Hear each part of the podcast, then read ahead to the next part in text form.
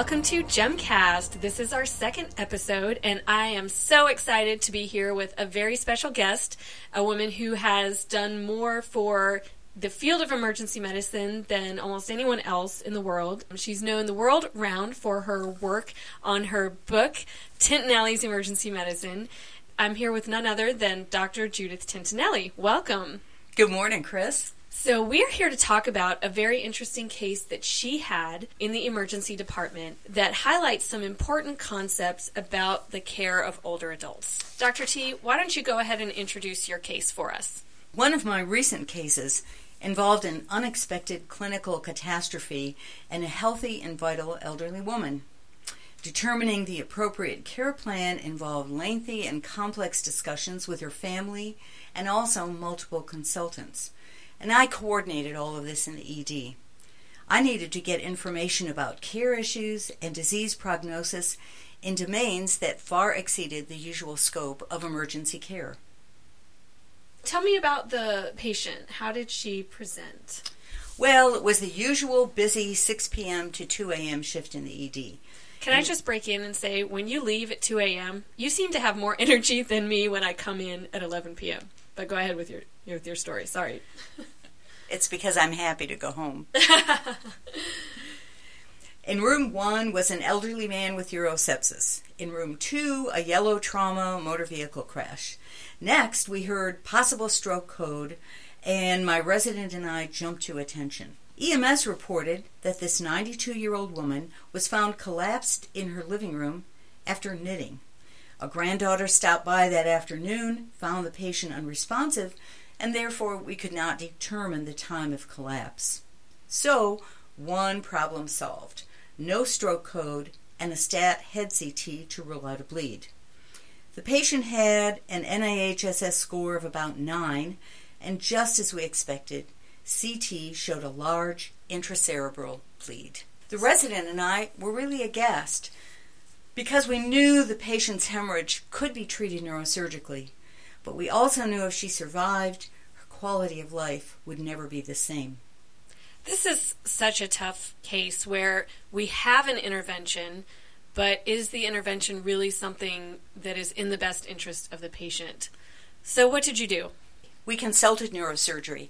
And in many cases and many times, this would be the end of the involvement by the emergency physician neurosurgery would decide what to do, move along, and that would be that. But I decided to take a more aggressive approach, and by the time the family arrived, I presented them with their grandmom's diagnosis and her grave prognosis.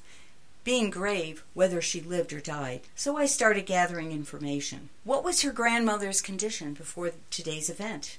They said, Oh, wow, she was very vibrant, sharp as a tack, drove her own car, liked to bake, cook, sew, and knit, and lived by herself. And did she have any medical problems? She had a primary care doctor. Basically, we gathered just due to her age, she took no medicines and had never been in the hospital or had any surgeries. Did you know if she had a living will or a MOST form or any other sort of statement about her wishes for her end of life care?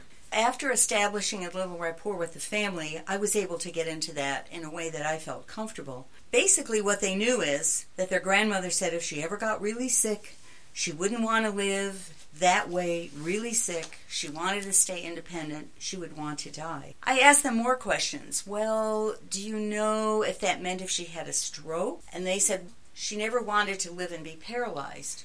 By that time, neurosurgery came down. They evaluated the patient, they were very caring and compassionate, and offered the family neurosurgical decompression for the bleed.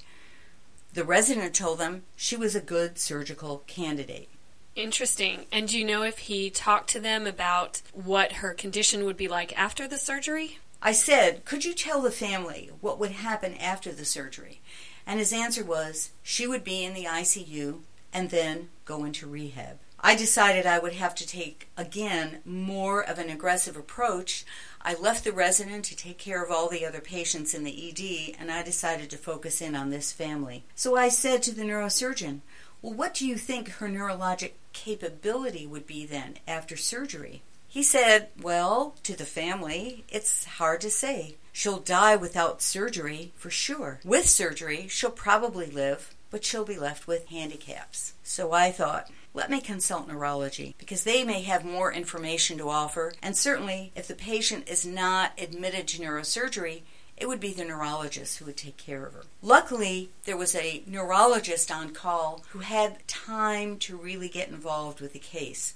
I would say with both neurosurgery and neurology, there is only one team in the hospital at any one time, and they're usually swamped with consults, and much of their time is spent on determining a rapid disposition. So today was a lucky day. So the neurologist said, Your grandmother, if she has the surgery, she will be left with severe stroke deficits, and she will have to be treated in rehab. Do you think that she would want to live that way?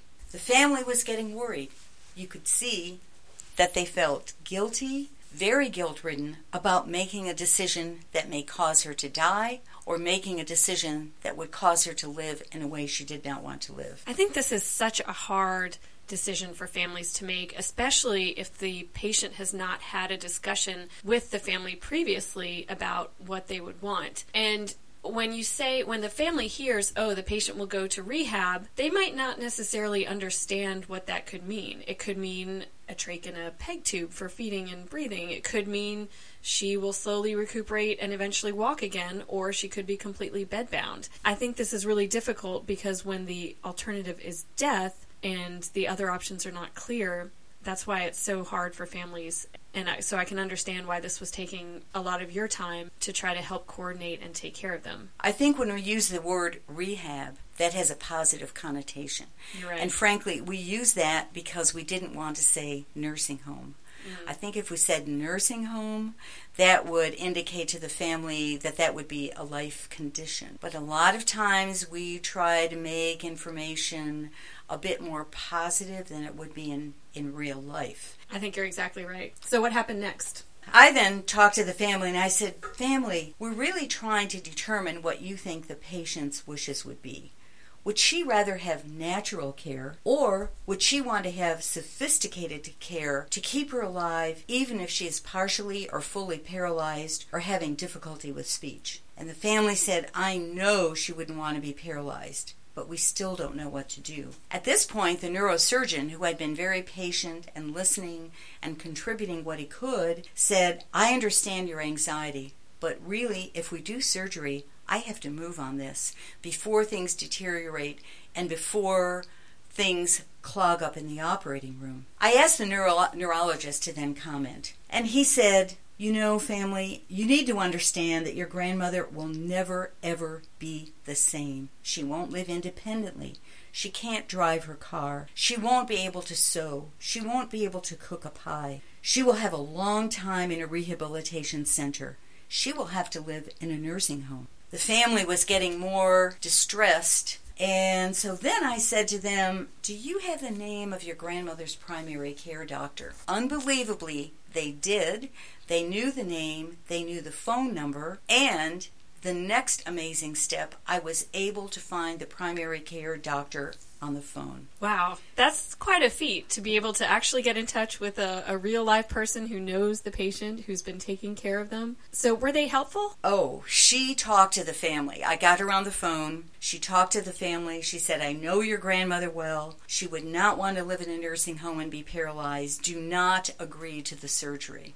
This was kind of a two step thing. I had to think of calling the PCP, and then I found the PCP. Now, you realize whether the patient had a living will or not a living will, that really had nothing to do with all of this decision making. Then I thought, maybe we have someone on call for palliative care. I had a very good clerk in the ED who happened to find the head of geriatrics who answered the phone. Listen, she said to me, you need to be very clear and tell the patient's family we aren't talking here about an operation and a week in ICU and the patient will go home. She'll need intensive rehab. We're talking about many months maybe a year. She will never live independently. She agreed to speak with the family, even though she didn't know them, and went over what would be the likely timeline and the outcome after surgery. So at this point, you've had your own discussions with the patient, neurosurgery, neurology, the patient's PCP, and palliative care. So this is truly a team-based approach to try to give the family all the information that they need from all the different specialties about what is going to be the outcome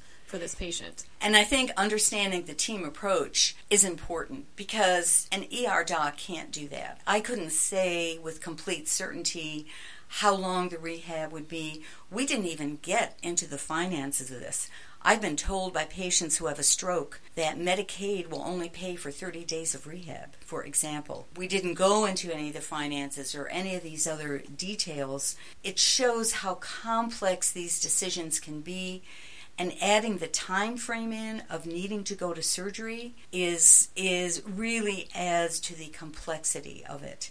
If you have a patient who has been deteriorating, even then, it takes a family sometimes several days to decide what they want to do and if they want a natural course or not. So things happen to fit well with this patient. The neurosurgeon left the ED. Neurology stayed with the family. It turned out they neurologist himself had a deep interest in palliative care mm. and geriatric neurology. He answered more of the questions about rehab and outcome. The family agreed to a natural progression and comfort care. She was admitted to neurology and she died the next day.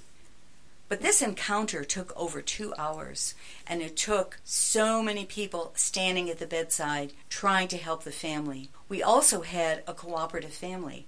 There were no conflicts in their decision making or their concepts of what was going on. So, this is a great case to illustrate partially just the complexity of this decision and the immense time pressure that we're under in the ER to make these decisions because there's the neurosurgeon saying, look, if we're going to do something, we have to get her to the OR now. And the family saying, we're not sure, we don't know what's going to happen. So this is this was a unique case in that you were able to take the time to really get to know the family and have all these external resources. Some places will have a palliative care consult service so here at our hospital, we don't have an admitting palliative care team. We do have a consulting palliative care team that's available during business hours. Some places will have a consulting team that you can get involved. Palliative care is sometimes misunderstood and equated with hospice care or with purely end of life care. So I want to take a minute to just talk about what palliative care is and isn't. Palliative care is defined as care that improves the quality of life of patients and families who face life threatening illness by providing pain and symptom relief, spiritual and psychosocial support from diagnosis to the end of life and bereavement. So we often think of palliative care as just the end of life, but really it's not. It can be from the beginning of a, a life threatening diagnosis, such as a, a metastatic cancer or something like that. In this case, the diagnosis to the point of end of life came pretty quickly in the course of a day. Palliative care in other situations is not purely for the end of life, it can be for providing relief from pain. Provide relief from symptoms secondary to side effects of medications, so thinking particularly about chemotherapy and in some cases, it can not only enhance the quality of life, but has also been shown to increase the length of life, ironically, when you, for example, take away some of the medications and things like that. Tell me some, some key points that you learned or that you would recommend for others that you can take away from this case. I'll do that, but I do want to make a comment about the terms palliative care. Words have a lot of meaning. They have different meaning for us as doctors. And your explanation about palliative care was very good. But when you use the words palliative care to a family or to a patient, they don't understand all that. And I've always felt it was very unfortunate that that was the name chosen for the specialty, that type of care. There are other words that have a positive connotation. Natural care, I think, would be a much better way to, to say it. And earlier on, I mentioned that I use the phrase, we can take natural care of your mom. Would she like natural care or would she like technological care? I think patients who are not physicians will resonate a lot more with the word natural. And I've tried to use that a lot more in my contacts with patients who are trying to decide on the complexities of medical care. I think that's an interesting point that palliative does sound as though you're saying we're just going to take care of the symptoms, maybe. Or ironically, sometimes the palliative care service, because they're experts in things like pain management, they're more aggressive with their pain medications.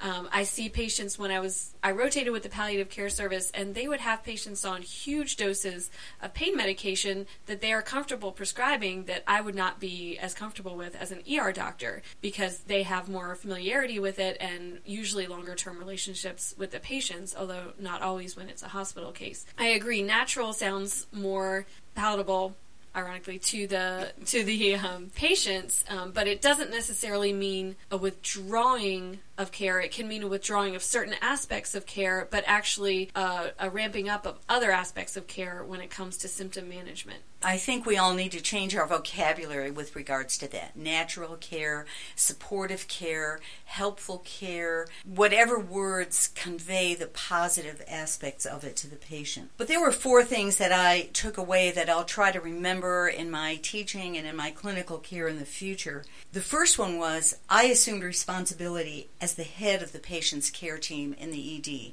including the consultants. This case would not have worked out as well if I was so busy and other things were happening that I simply left the disposition to one service, and that would have been neurosurgery. I also, the second point, I had to work by my bootstraps, trying to think what could be a respected resource of information for the family. Finding the PCP was such a piece of luck. Finding the geriatrician who was brave and courageous and willing to talk to the family with the information that I gave was was really very good. The third point is families need time to absorb the facts that are presented to them. Two hours is not much for a life and death decision. And this family was able to absorb things. We let them sit. We let time go by without commentary so they could talk among themselves and ask questions. The next thing was, again, using terms such as taking natural care of your grandmother or choosing a natural course of care were much more acceptable to the family and made them feel like they were making a positive decision. And finally, we need to remember that most patients and their families are not doctors. So we have to speak in very clear terms nursing home instead of rehab will not be able to walk, will have to use a wheelchair, will not be able to go to the bathroom herself. She may not be able to speak to you. These are the kinds of things that people need to hear.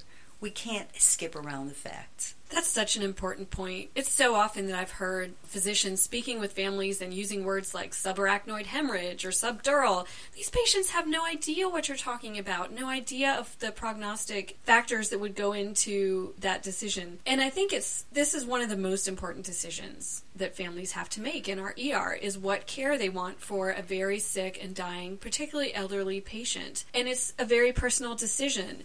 I don't know if you've read Atul Gawande's book Being Mortal it's a great book, and he talks about a patient he had, and he was having these end of life discussions with him, and the patient said, I think he had some sort of advancing cancer. As long as he could eat chocolate ice cream and watch golf on TV, that was an acceptable quality of life for him.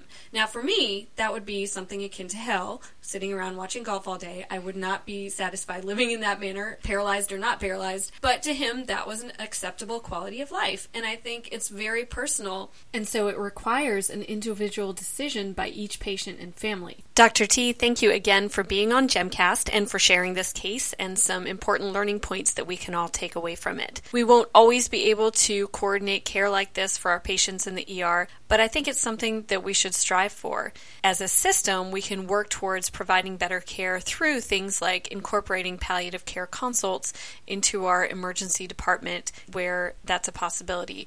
And for other patients, it might mean having a palliative care consult when they're an inpatient or I know some places are able to give referrals for outpatient palliative care consults for patients who don't require hospitalization but who have intractable pain or intractable GI symptoms from their medications or from their primary disease. Palliative care is really all about honoring the patient's individual preferences when it comes to important and particularly end of life decisions. We've changed the specific details about this case and age, etc., to make sure we protect patient privacy, but really this is applicable across a broad variety of cases for patients that we see all the time. We need to at least think about trying to find out what their wishes were, whether they've discussed this with family or their primary care physician in the past, or whether they have documented MOST forms that go through what they would want done in various different circumstances.